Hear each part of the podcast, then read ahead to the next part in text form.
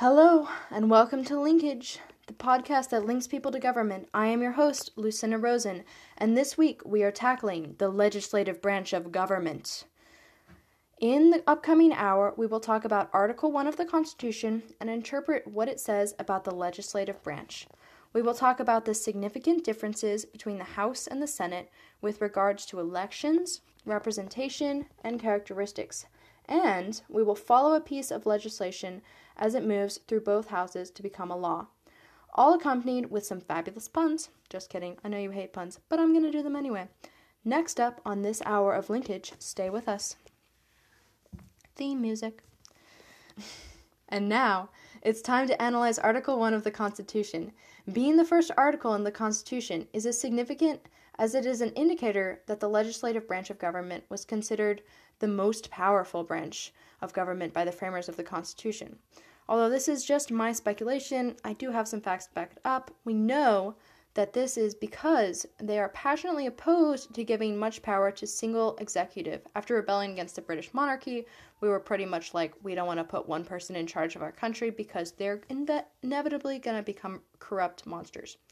And until the principle of judicial review was established by Marbury versus Madison, with the Marshall Court and all of that, the judicial branch of government held very little respected power. Actually, they worked in a basement, so that was kind of a diss on them.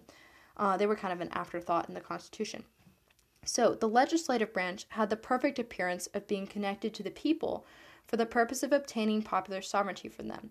It was also the most important and the most powerful early on. Okay, so popular sovereignty is the constitutional principle of the, of the governed, which conveys authority on the government from the people, allowing it to govern with power from that authority. It basically ensures that the people won't rebel against the government because we give them the permission to enact laws to govern us. Authority is extremely important in a government because a government without authority is kind of like a dictatorship because the people didn't give their consent to be governed. Although one can consider not rebelling giving consent, the lines between authority and legitimacy are extremely blurry.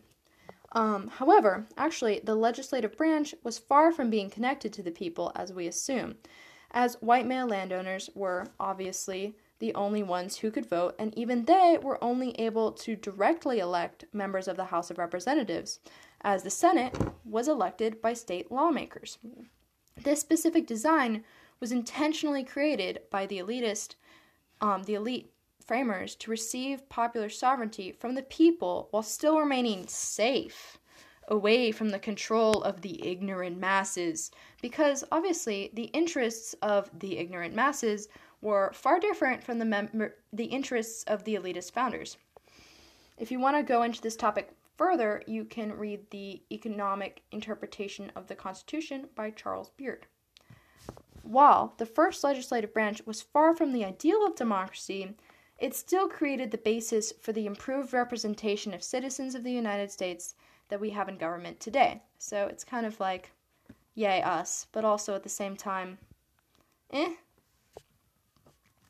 Now, let's get down to the specifics of the legislative branch as outlined in the Constitution. So I kind of feel like members of society today are like scared of reading the Constitution because it's seen as being this extremely complex legal document, but it's actually written in decently clear terms. And on, the only confusing parts are just very specific logistics that aren't actually that important to our country, like when Congress meets every year or things like that. Whereas the main idea is, you, if you read it, you can generally get it out. I feel like people overestimate how complex the Constitution is. So, if you actually get a copy from the library or online, you may find that it is not actually as complex as you read, as you anticipated. Article, but I'm going to go through it. So, education right here if you want to listen to me for an hour. Article 1, Section 1 states that, quote, all legislative powers herein granted shall be vested in a Congress of the United States which shall consist of a Senate and a House of Representatives. This is just introduction, but now you know that there are to be two houses with the sole power to legislate or create laws for the new country. Section 2 deals with the specifics of the House of Representatives. This seems slightly surprising because the House of Representatives is generally considered inferior to the Senate. It may precede the Senate as a nod to the power of the people, or maybe not. I am just randomly speculating, but that is how I interpreted it. According to the Constitution, to be a member of the House of Representatives, you must be 25 years old and seven years a citizen of the United States and an inhabitant, now considered a legal resident, of the state you are running for an election. Obviously, someone from Texas can't run and be elected as in the House of Representatives for the state of Vermont because they are not a legal resident of Vermont. But also, I would be skeptical of people in Vermont electing a Texan because they're a little bit regionally different. Also, the 25 years age limit is an interesting note because Ocasio Cortez, I skipped her first name, which is Alexandria, I believe, um, also referred to AOC in 99% of news organizations who are fixated on her, um, was actually, I think, the youngest member of the House of Representatives in history. I'm unsure, but I think definitely one of the youngest, and is actually not old enough to be a member of the Senate, although I see that in her future because she is the center of many political news stories today. Um, so, elections for the House of Representatives are to be ver- every two years, and that makes them the most in touch with the electorate. And if you remember the House of Representatives, in a competitive district, you are particularly constantly running for re election, which is insane because you get elected and then two years later you have to run again. So you're constantly running, and that can make it hard to be productive in the House of Representatives but it does make sure that members of the House of Representatives hold true to the values of their constituents. But at the same time, they're constantly raising funds and sidetracked by election things, so it makes it hard for them to get things done. So it's really how you view government. Should government be 100% beholden to the people, or should we allow them some leeway so that they can do things which may not all the time be the same as our interests. It's a blurry line between um, a delegate and like a non delegate. There's a name for this. I'm blanking. This is bad. Moving on. Now comes the fun part of deciding how many representatives each state is allowed. The number of representatives per state was to be apportioned was to be proportionate to the population of each state within the Union. Oh my god, my voice is dead because I just ran a track meet and it was rough. I'm gonna drink some water. Mm. Excuse me. Elections for the House of Representatives are to be every two years, making it the most in touch with the will of the electorate. I discussed this previously. The number of representatives per state was to be proportionate to the population of each state within the Union. The Constitution says that the number of representatives shall not exceed one for every 30,000. However, as the population of the United States increased substantially from its founding, it has become impossible to continue this standard of representation. So, Permanent Apportionment Act of 1929 oh, hmm, capped the number of representatives at 435.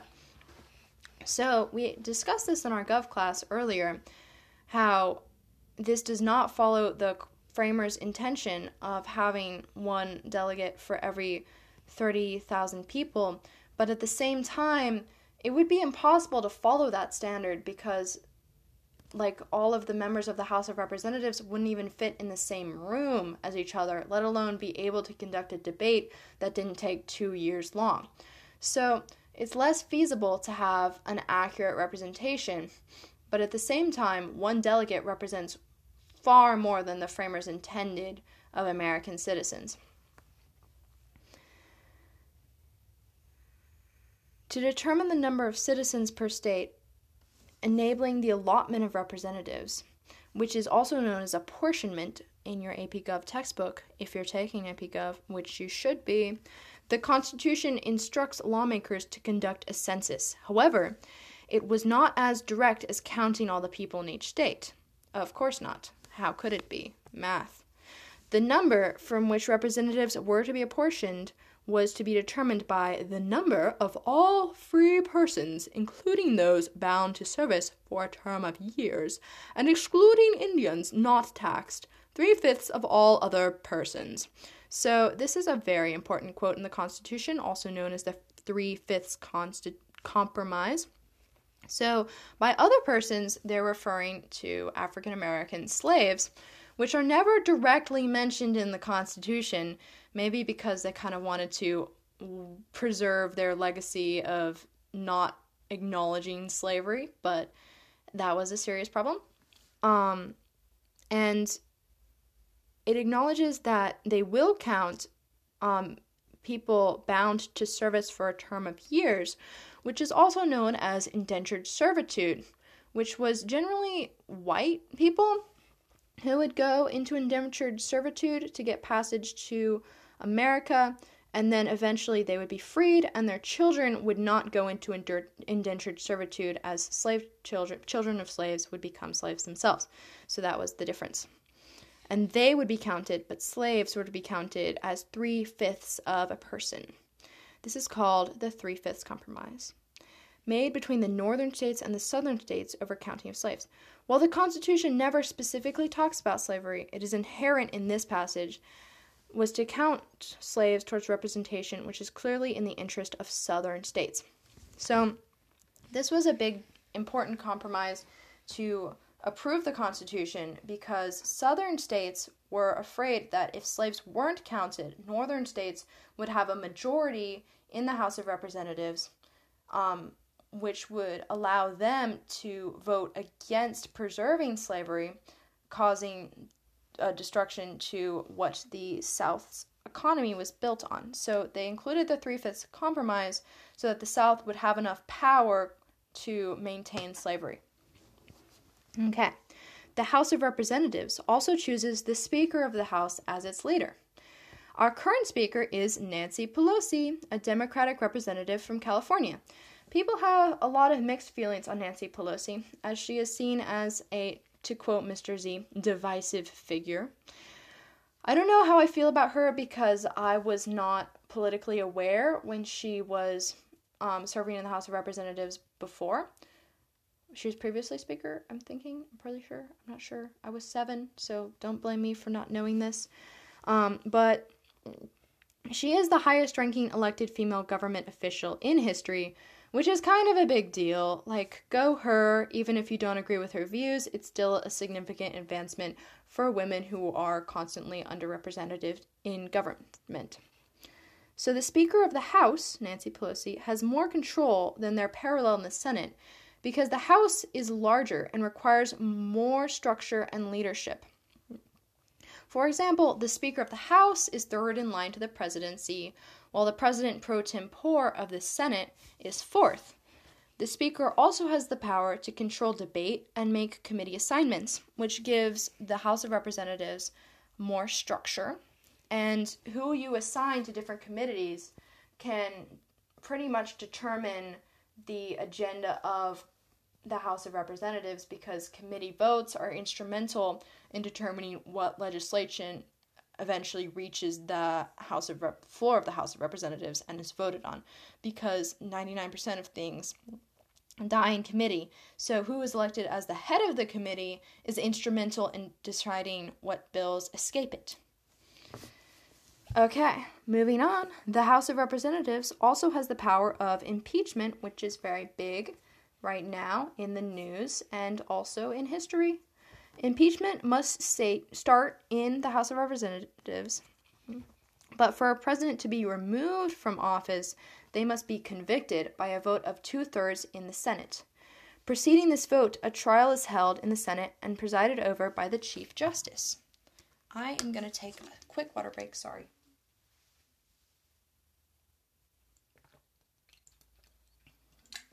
Hmm.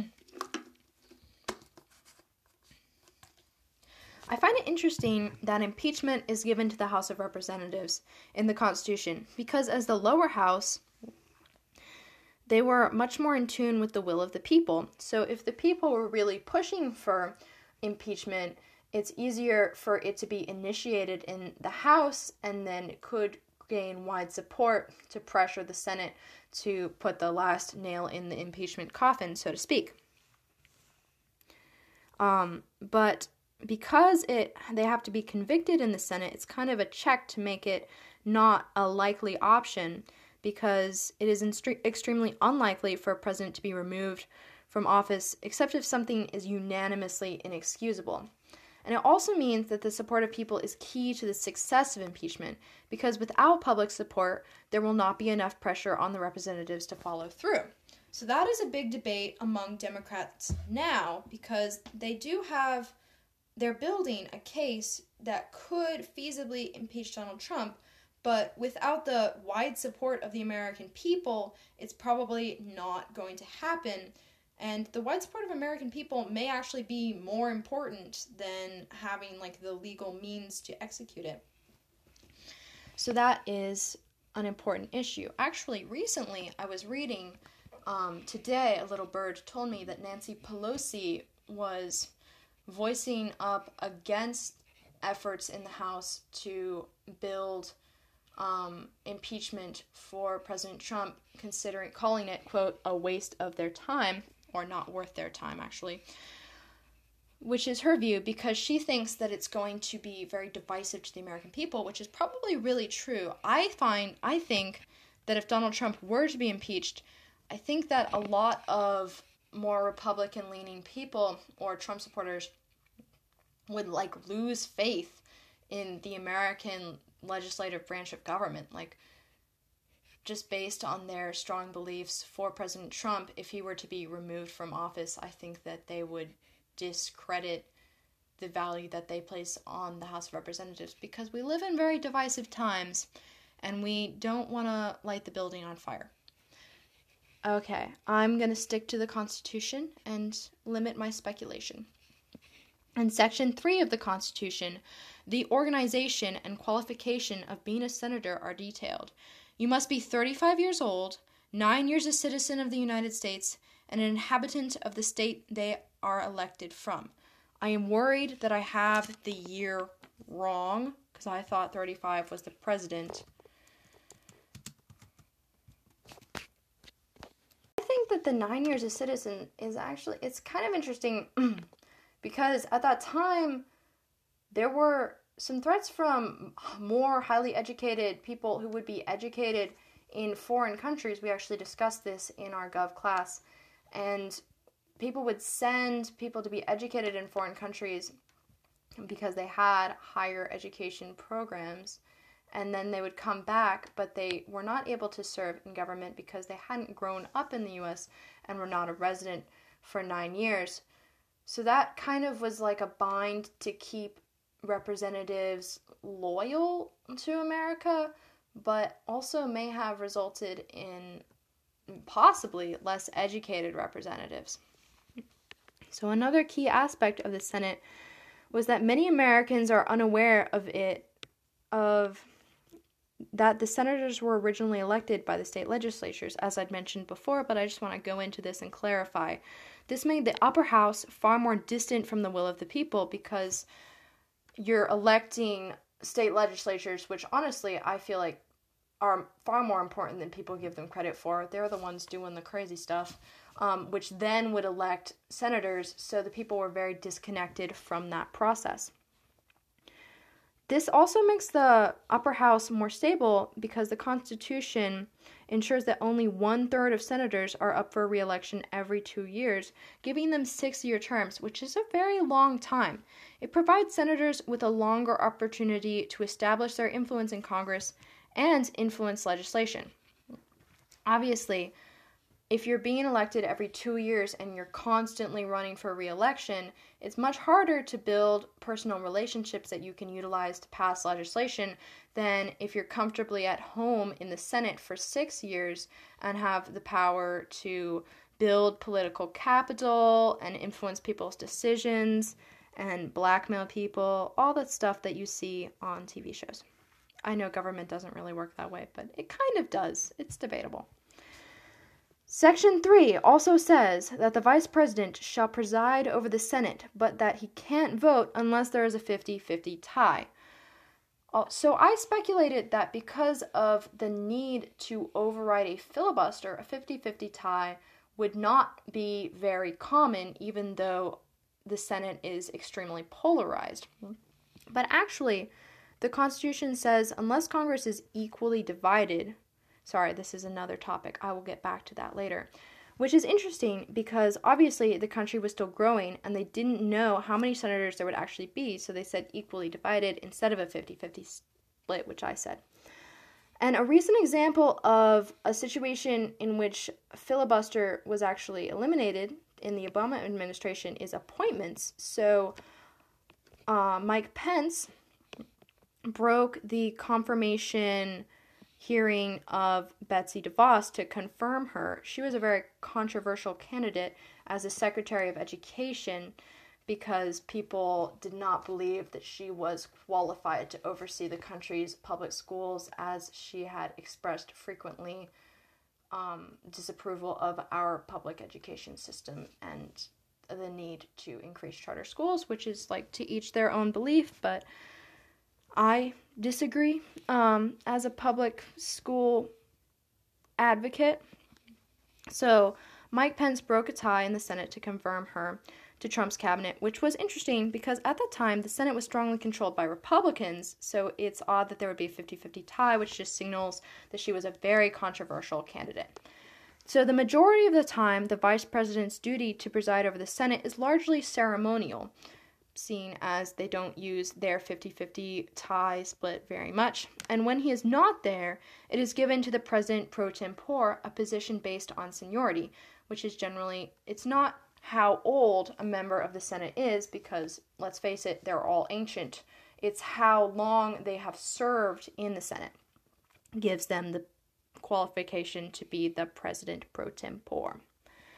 As mentioned previously, the Senate has the authority to try impeachment cases and pass judgment by a two thirds majority vote, which is actually very hard to get in a body like the Senate, which, as I've mentioned before, is becoming increasingly polarized in our day. Impeachment trials do not extend past the removal from office, but only remove the convicted person. But once they are removed, they can be further tried and punished for their crimes.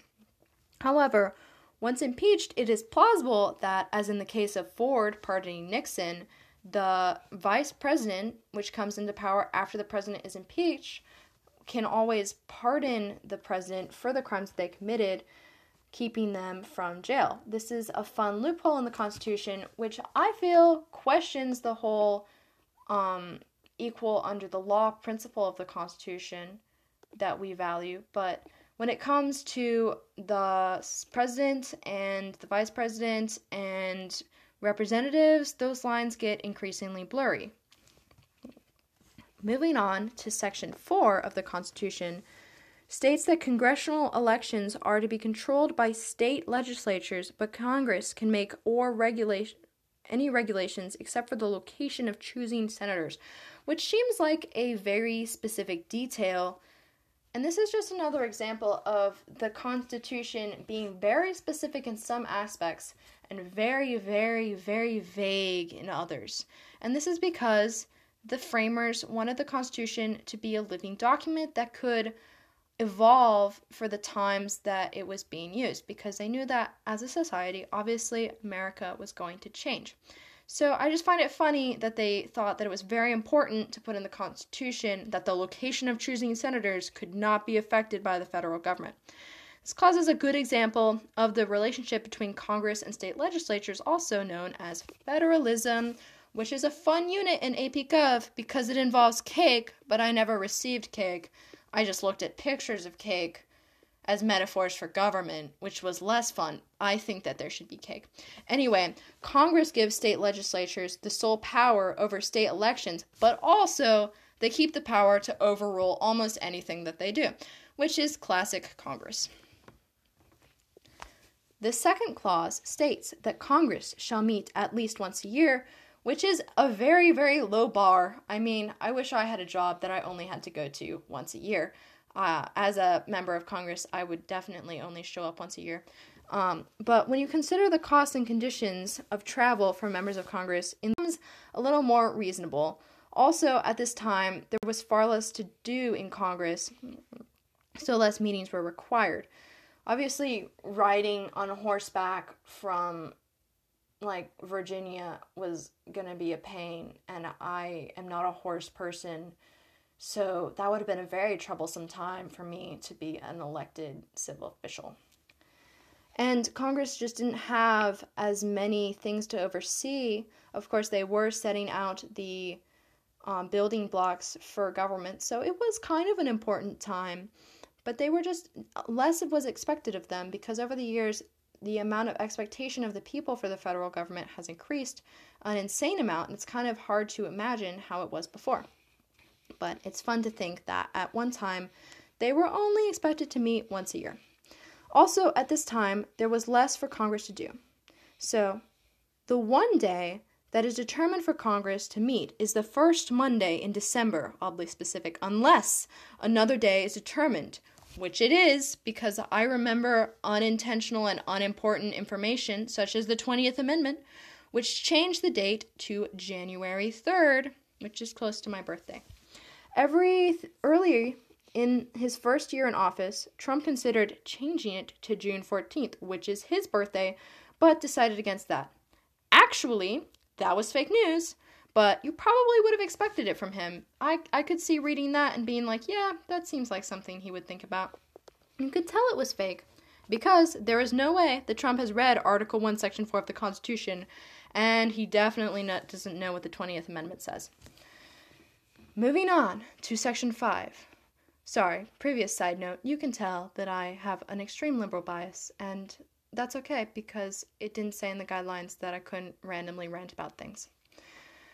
And I have to fill an hour. So we're going to discuss mm. Section 5 of the Constitution now. And it states that a majority of each house is considered a quorum. Quorum is a very important word in AP Gov. It requires math. This is just a trigger warning for those of you who are failing math which is a large amount in my math class, public education needs to step it up on the whole math game. Okay, it says that a quorum is the number necessary for Congress to get things done, conduct their business. And in the House of Representatives, a majority would be 218. If you're good at dividing things by two, you can figure that out. And 51 in the Senate. Although it may seem like a low bar to expect only half of each House to be president, many representatives and senators are constantly running for reelection, and they also need to visit their home states to maintain legal residency. Actually, when we discussed the schedule of senators, it's literally insane because they have a certain amount of days that you have to be in the state to maintain legal residency, as well as you have to stay in touch with your constituency. But there's also a certain amount of days that you need to be in Congress. So it's a very tricky job and there's a lot of travel involved. Each house can also compel members to come back and punish disorderly members based on their own rules. The Constitution gives um, each house lot of leeway in constructing their own rules and enforcing them because obviously they were going to change over time as the expectations of Congress changed. Members of Congress, and this is something that I had no idea about until I read the Constitution, they can actually be expelled in a two thirds vote in the House that they serve in. In the entirety of the history of Congress, only 20 members of Senate and 5 members of the House of Representatives have been expelled. It's kind of funny that 20 members of Senate but only 5 of the House of Representatives. Um, and that 20 seems like a lot, but when you consider how many members of Congress there are actually since its creation, it's like an insanely small fraction and it's very rare. There's actually a fun case of this. In one of these expulsions, the decision was reversed after the representative's demise. This is definitely a story where I wish I could do a project on it because it seems like a very interesting tale. What would make them do that? I wish I knew. Section 5 also requires that the House keep a journal of its proceedings, which is very important, and it will be published except for material that the House believes should remain secret. Is the government hiding things from us? I guess we'll never know. And we will. And the votes of senators and representatives can be entered into the journal with a simple one fifth vote. This holds them accountable to their constituencies for the vote that they cast on the Hill, which is extremely important because Thom Tillis could be saying something, but actually voting in a completely random way. And if we didn't have a way to know how he was voting, he could be doing whatever the heck he wanted, and we would have no idea. So, this is a very important tool for accountability. And having a journal for the proceedings in Congress is extremely important for the media so that they can serve as known as the fourth link of fourth branch of government as a linkage institution to the people telling people what is going on in the House of Representatives because obviously a normal person is not going to be reading the House Journal or the Senate Journal. Okay.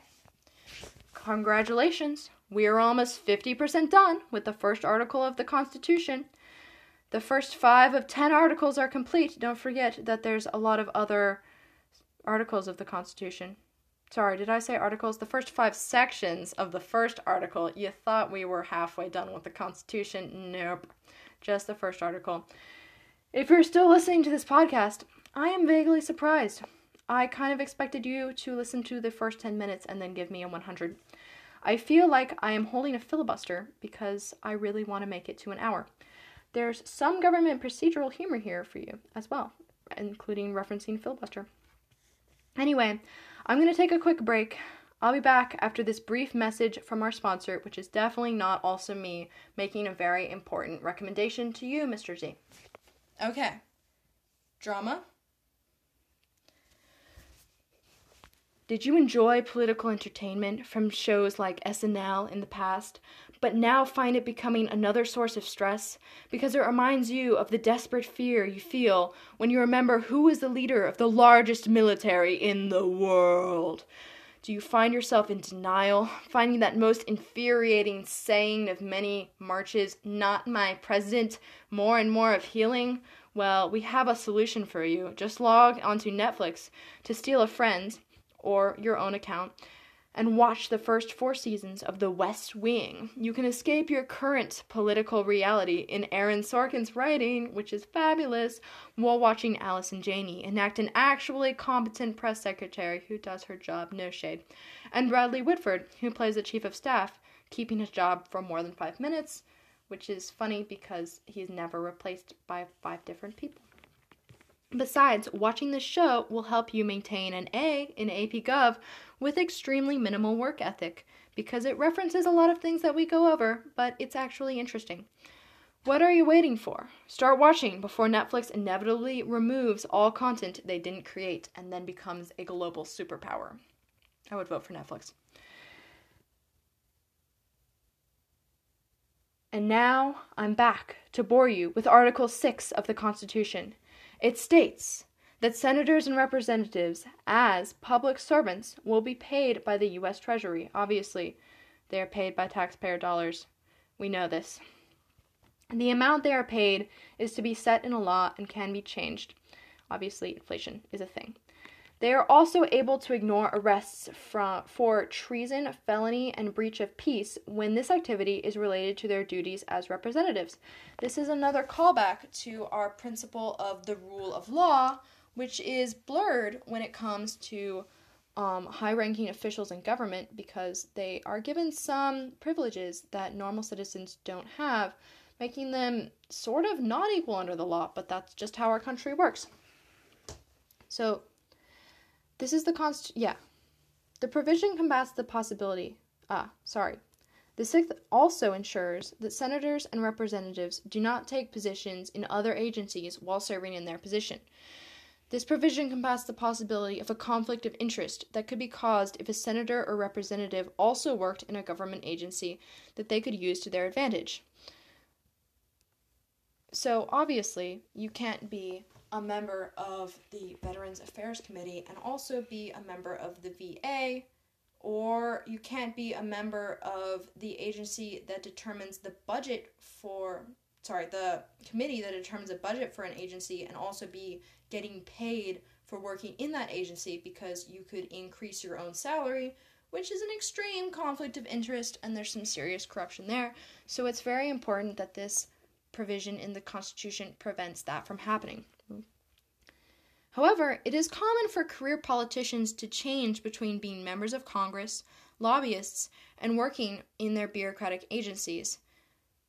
So, this is called the Iron Triangle, and it is a commonly referenced thing in by poli sci majors and AP Gov students and pretty much nobody else because it sounds like a medieval torture weapon. Um, it's basically saying that members of Congress, after they re- um, leave that position, they can become lobbyists and use their influence in Congress to get things done for lobbyist groups, and they can also work in bureaucratic agencies. And this is a very common occurrence for career politicians. The Constitution also forbids a member of Congress from serving in both houses at the same time. I find it very unlikely that the American people would elect someone twice for two positions, but that is prevented in the case that anyone wanted to do that. And now we're going to take a quick break, but we have about three more sections to go, so I'm optimistic.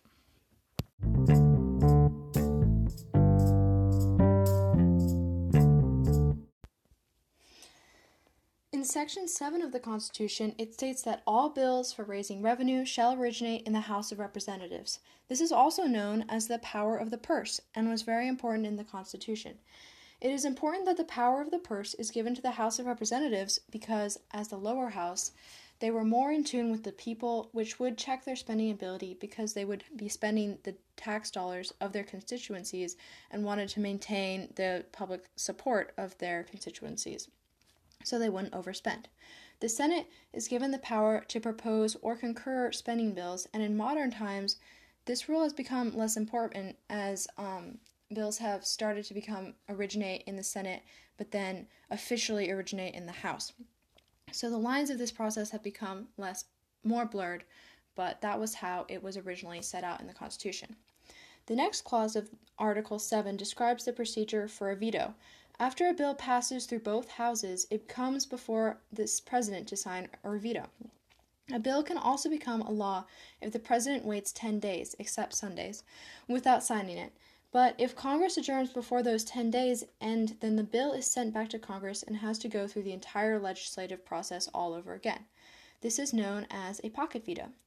If the president vetoes a piece of legislation, he or she will note his objections to it and it is then returned to the House from which it originated in, and those objections are entered into the journal of that House, as stated in the Constitution. To override a presidential veto, both houses have to have a two thirds majority vote. A recent example of Congress overriding a veto was in the Obama administration when they overrode his veto on a bill that would allow the families of 9 11 victims to sue Saudi Arabian government over its alleged support of the terrorists that carried out the attacks. Just because a president signs a bill doesn't necessarily mean that he approves it or all of it. He can issue a signing statement indicating that he intends to ignore or not implement some parts of the bill, which is an extreme power that the president can use when they don't agree with everything that a bill has, or when a bill has small amendments that have been tacked on that the president doesn't want to implement. And now we move on to Section 8, which is debatably the most important section in the Constitution. This section gives Congress its enumerated powers, which are the powers that are explicitly stated in the Constitution. I'm not going to delve into the history of every single enumerated power because that would take me over an hour, but as I'm going to talk about some of the more relevant ones. The first section gives power um, gives the authority uh, to Congress to have the power to tax all states, which is extremely important because under the Articles of Confederation, the federal government didn't have any power because they didn't have the funds, because they didn't have the power to tax the states. So they basically were a completely feudal government because without funds, a government is basically basically powerless. A great example is it was kind of like that branch of Panera that allowed its customers to pay what they thought their food was worth, which is inevitably it went out of business because both Panera and the federal government are undervalued by the majority of people. I like Panera. Congress is also given the power to borrow money on the credit of the United States. In case you were having a nice day, I thought I'd remind you that the America that America is currently 22 trillion dollars in debt.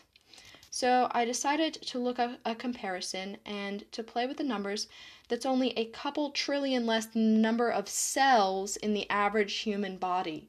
You remember what a cell is, right? Okay, we're good. Congress is also given the power to regulate interstate commerce, also known as the Commerce Clause. The Commerce Clause is used for a lot of congressional power, which sometimes is thinly linked to the actual regulation of commerce. In the case of U.S. v. Lopez, the Supreme Court ruled that Congress's use of the Commerce Clause to ban guns near schools was unconstitutional, as it didn't really pertain to the regulation of commerce. I think their logic was like, without guns near schools, students would receive a safer and better education and would make schools better, and people who are better educated would get better jobs, and then that would somehow affect the economy. It was an extreme stretch, and I kind of can't believe that they tried to do that. Um, but before then, the Commerce Clause had been used to do a lot of things that it couldn't really be explained well that why it was able to do that. So, Congress is also given the power to establish lower federal courts, also known as district courts, and the 11 circuit courts in the Court of Appeals, but there are also two extra courts of appeals the DC Court of Appeals and the Federal Court of Appeals. So, if anyone ever asks you how many courts of appeals there are, there are three right answers, and you should by all means give all of them. Congress is also given the power to declare war, but this power ends up actually being shared with the president because, as commander in chief, they have the authority to send troops into military conflict abroad.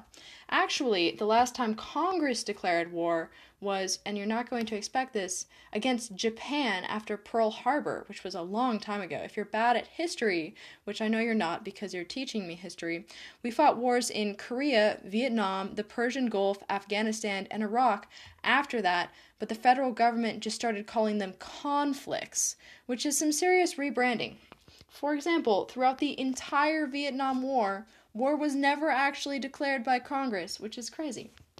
Congress is also given the power to raise and maintain an army and navy.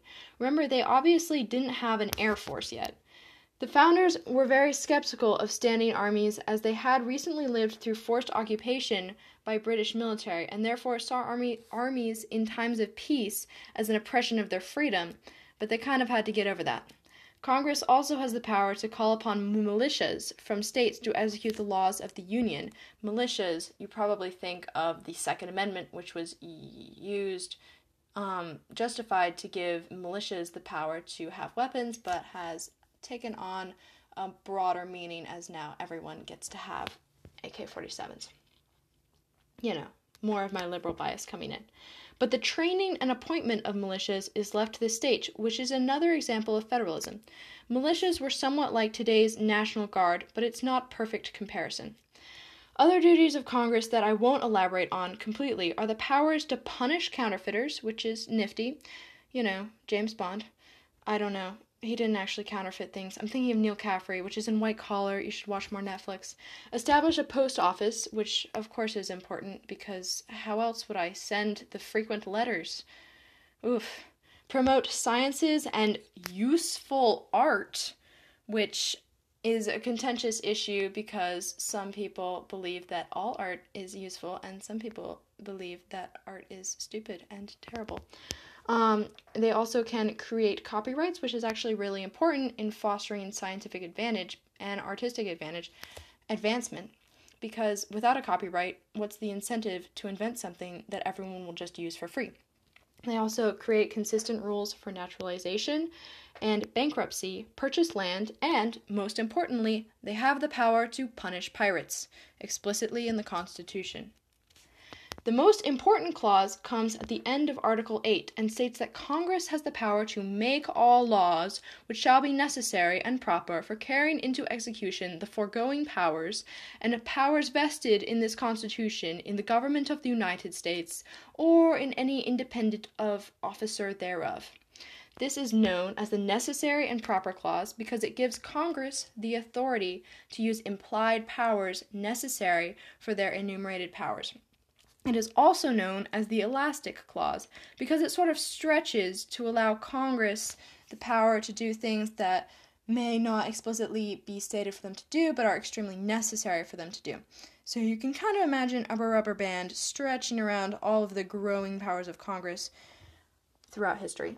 For example, in the Supreme Court case of McCulloch v. Maryland, which is very important if you're taking AP Gov, the Supreme Court decided, among other things, that the under the Elastic Clause, Congress had the authority to create a federal bank in Maryland, even though it was not an enumerated power in the Constitution, because it was necessary to execute Congress's powers to regulate commerce.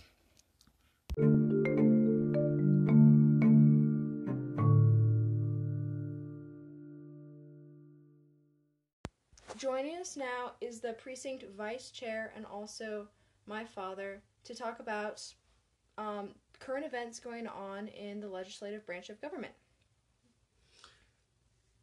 Hi, thanks for having me.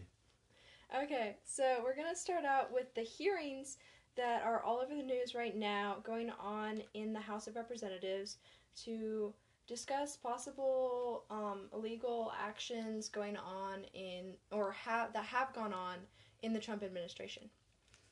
Yeah, so there's a there are many uh, oversight hearings now that we have uh, Democratic control of the House of Representatives, and um, there there seem like there are a ton of them, and that seems to be, I think, for two reasons. One is that um, over the last two years, there were a lot of things that happened that normally there would be some hearings about, but um, because the House was controlled by Republicans and they really um, have been very closely or very supportive of Donald Trump, they didn't even hold hearings about a lot of controversial issues. So there's sort of a backlog of mm. things to look into.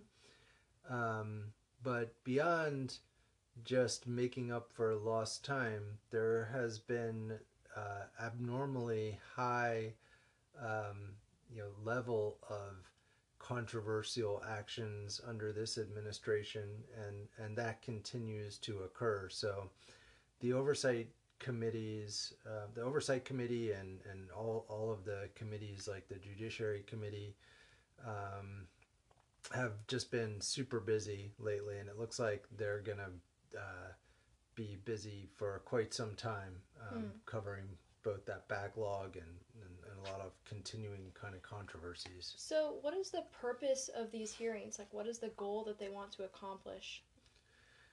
So, you know, what the Democrats would say is it's their constitutional obligation to provide oversight. So, it's really a matter of the check the checks and balances that are part of the Constitution and the need for the Congress to um, you know monitor what's happening in the executive branch.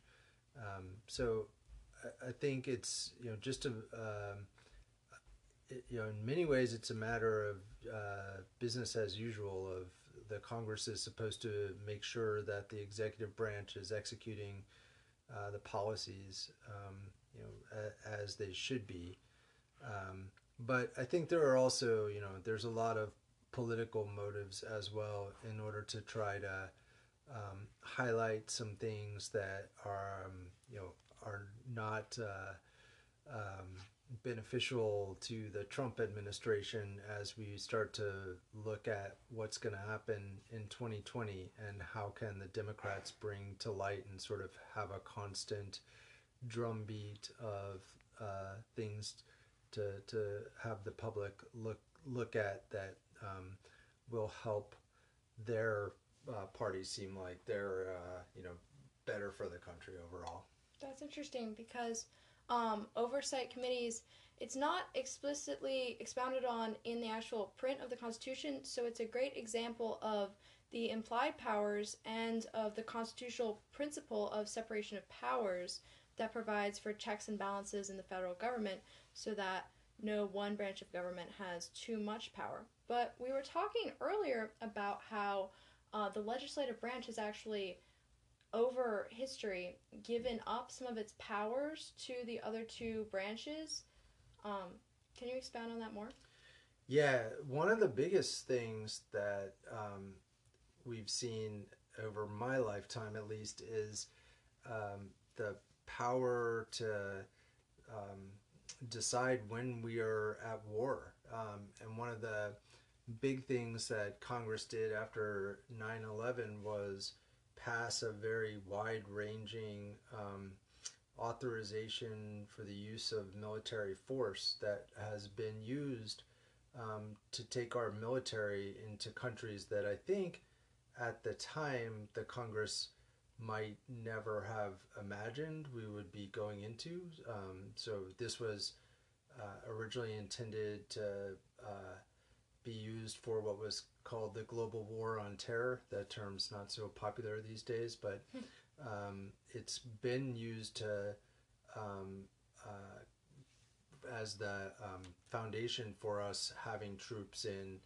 um, in Africa, in um, you know, in Mali, um, where even members of Congress um, were unaware last year that we had troops there, um, and and uh, several of the troops were killed in a uh, in a uh, ambush scenario. Oh, I remember so, reading about yeah, that. Yeah, so it's like this.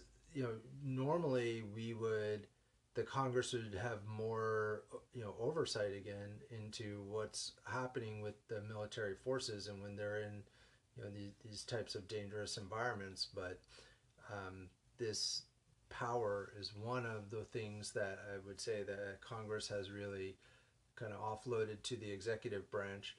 Um, and, and when there are situations where there's um, you know, even outside of the realm of terrorism, where there's the potential for the use of military force, the Congress has generally just uh, allowed the president to make the decision. Um, there was a situation on, on, when Obama was president where there was consideration of taking military action in Syria, and he wanted the Congress to take a vote on the issue, and basically they um, decided not to not to engage, and mm. so it's it, it, was yet again the Congress saying we we're not going to get involved, and that's a you know it's a, it's safe for them because if if something goes horribly wrong. Um, in one of these engagements, then they can't take the blame. Yeah. You know, so it, after 9-11 it was very popular to go to war so that was kind of a relatively easy vote for um, many people but other situations can be more uh, more difficult, and they've just had a hands off um, approach to it. That's really interesting. I think we um, discussed that piece of legislation that made it easier for the president to send troops overseas um, in my gov class. So tying back to education. um, but also another thing that I wanted to cover was the um, legislation in the House that was passed by the House and the Senate and then I assume vetoed by Trump um, against his national emergency. Uh, that actually just happened today. So it passed. It passed the House um, about two weeks ago, and it was. It's an interesting um, law, um, this national emergency law, because um, when it passed the House, um, unlike other things that the House might pass, the Senate was required to bring it to a vote. Um, so normally, like the House recently passed a, um, a background checks bill uh, mm. for guns, but the Senate Majority Leader Mitch McConnell has said he's not going to bring that to a vote, or or it seems unlikely that he, I'm not sure he said it. It seems unlikely he'll bring it up for a vote. But with this vote about the national emergency, he was required by the law to bring it up for a vote. It's it's called a privileged resolution. Um, and so today they had the vote in the Senate, and a surprising number of Republicans voted to um, in favor of this resolution, which was to end um, stop the declaration of a national emergency. So I was speculating with Mr. McDonald actually earlier about this, and he thought that if enough Republicans in the Senate were to be on board with this piece of legislation, it would be um, one of the last nails in Trump's coffin. But I was kind of skeptical of that perspective because I feel like once Trump vetoes it, it's obviously not going to be able to get a two thirds majority in both houses, and seems to me to be like a show of how strong Trump is in being able to deny them Congress the ability to do this. So, what kind of political message do you think this piece of legislation is going to show, and what effects will that have? Yeah, it's it's interesting because the Senate has been um, uh, very unwilling to break with Donald Trump, um, and he's um, did push for them to vote against this resolution, um, and it looked like only a few were going to vote against the resolution. Um, I'm sorry, for the res- few Republicans would vote for the resolution, maybe up four or five, but when it went to 12, I think that does send a message that um, they're a little bit more willing to be independent on some issues. But I think their independence here has more to do with their recognition as senators that um, the situ- the tables will turn and um, they're more concerned about what would happen if a um, Democrat was in the White House and was able to do the same mm. thing, and so they they see the the you know the negative consequences of that. This the Senate um, does do some things that are a little bit longer term focus. Like for instance, they have yet to get rid of the filibuster um, I thought that they um, eliminated the filibuster during the Obama administration in um, nominations. They did. All, they did for um, on the judicial side. They did for um, judges up to the Supreme Court, but not for the Supreme Court. Oh. And then under Trump, they got rid of it uh, for the Supreme Court. But, but for general legislation, other than um, a special kind of bills called reconciliation bills, um, you still have that need to get 60 votes in yeah. order to, to move it forward. Mm. Um, so, uh, yeah, so I, I mean, uh, what I'm saying is the Senate, you know, they, they do think about like what's going to happen when the other side's in power.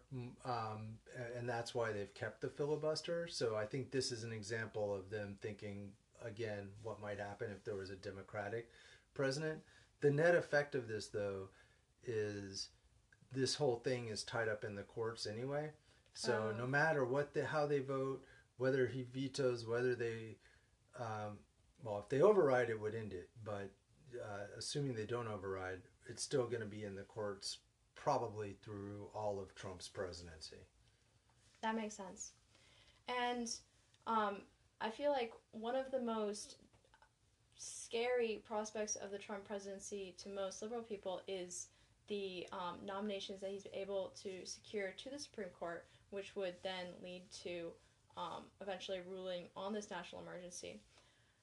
What is your perspective on the possibility that um, Kavanaugh might be like beholden to President Trump, as many people suspect, and might vote for um, allowing this state of national emergency? Yeah, I don't think we know. Supreme Court um, nominations um, and and the effects are like notoriously surprising. Like people get nominated and everybody thinks they're going to do one thing, but then they don't. Like so, most recently, um, Chief Justice Roberts um, was the vote that wound up basically maintaining the bulk of Obamacare. Ah. And so it was expected that when Obamacare went to the Supreme Court that uh, he would there, there there was this whole issue about whether something was a tax and how his con- I don't recall exactly the details, but in any case, a lot of conservatives were very upset that he went that way. So I don't think I think there is something about uh, getting on the Supreme Court um, and having that lifetime appointment that um, may free some people from uh, whatever you know things they that uh, political things they may have done to get up to that point. I, I, and I'm not saying the court isn't political. I think it is, but um, uh, I just say it's unpredictable how he's going to go at this point. And the last thing I wanted to talk about was the recent story of um, Nancy Pelosi. Yeah. crazily waving around my hands, remembering her name. Um, who um, denounced the many Democratic representatives' efforts to stoke a campaign for starting the impeachment process for Donald Trump. What is your perspective on her statements um, against the impeachment process? Yeah, she she's saying that it, we should wait um, for that process. Um, she's not necessarily saying it shouldn't happen, but she doesn't want it to be the focus. I, I think she's being smart. I think um, there there are many things uh, that the Democratic House uh, wants to accomplish, and they want to try to keep the attention on more positive things um, that they're they're trying to get done. And I think politically that's smart. Um, I also think her point about you have to get all the evidence together, and we haven't seen all the evidence it makes sense, um, and also that it's a pointless exercise to some degree. I mean, it, it, it would make us uh, on the Democratic side potentially feel good to pass a, articles of impeachment through the House, just like um, was done against Bill Clinton. But if you don't have support from Republicans, it's just going to fail in the Senate. You may feel like you did the right thing, um, but it the there you spent a lot of energy and it didn't um, accomplish yes, anything. Somewhat of end. an empty gesture. Yeah, I do think though that she there could be like an interesting situation here because I believe that Donald Trump is the best uh, Republican for the Democrats to run against in 2020. I think he motivates um, Democrats in a way that we have not seen in a very long time. Mm. Um, we had uh, record turnouts in this midterm election that we hadn't seen in a 100 years. Um, so I think uh, it, it's maybe to our advantage that he remain the nominee. Um, and, and to some degree, I think um, in the not too distant future, Republican leaders like Mitch McConnell may sort of wish that um, the House would go through with an impeachment process so that uh, Republicans would not um, be so tied to Donald Trump. We're not at that point yet, but I think as more um, of these uh, investigations go through that we talked about at the beginning and um, more evidence comes out from some of the um, uh, criminal proceedings that are going on um, that uh, Republicans may wish that Nancy Pelosi had been more aggressive about starting impeachment. So we'll see. That's funny. I was thinking um, just now because Donald Trump is seen by many as the reactionary Republican candidate to President Obama. But if we run against um, President Trump, we may have an even more reactionary Democratic candidate and the polarization continues and continues. So. I, I, yeah, I, I think that's very possible. We'll see what happens. Stay with us. Bye. Thanks for listening to an hour of Linkage, the podcast that links people to government. I know that I didn't get to every single section of Article 1 of the Constitution, which just goes to show how important it is and how much material there is to cover in just Article 1 of the very long document that is the Constitution. I would love to do more episodes of Linkage if this was another upcoming possible Gov project. I think it was actually really fun and really informative, and I learned a lot about how to tie the Constitution to current events and historical events that have gone on with government. So I would highly recommend this project to anyone else that wanted to do it. A couple of housekeeping details. Details. Earlier, I said possibly that the age to be a senator was 35. It's definitely 30. I googled it later. You've always got to fact check your information, even when it's from something that you misremembered from the Constitution. So, anyway, moving on. thanks for listening to us. I hope that you learned stuff about Article 1 of the Constitution and will now be prepared to take and get a 3 or above on the AP final exam, which would be great because that would give Mr. Z a bonus at the end of the year. Stay in there, stay connected to government, read more of the Constitution. Bye. Peace out.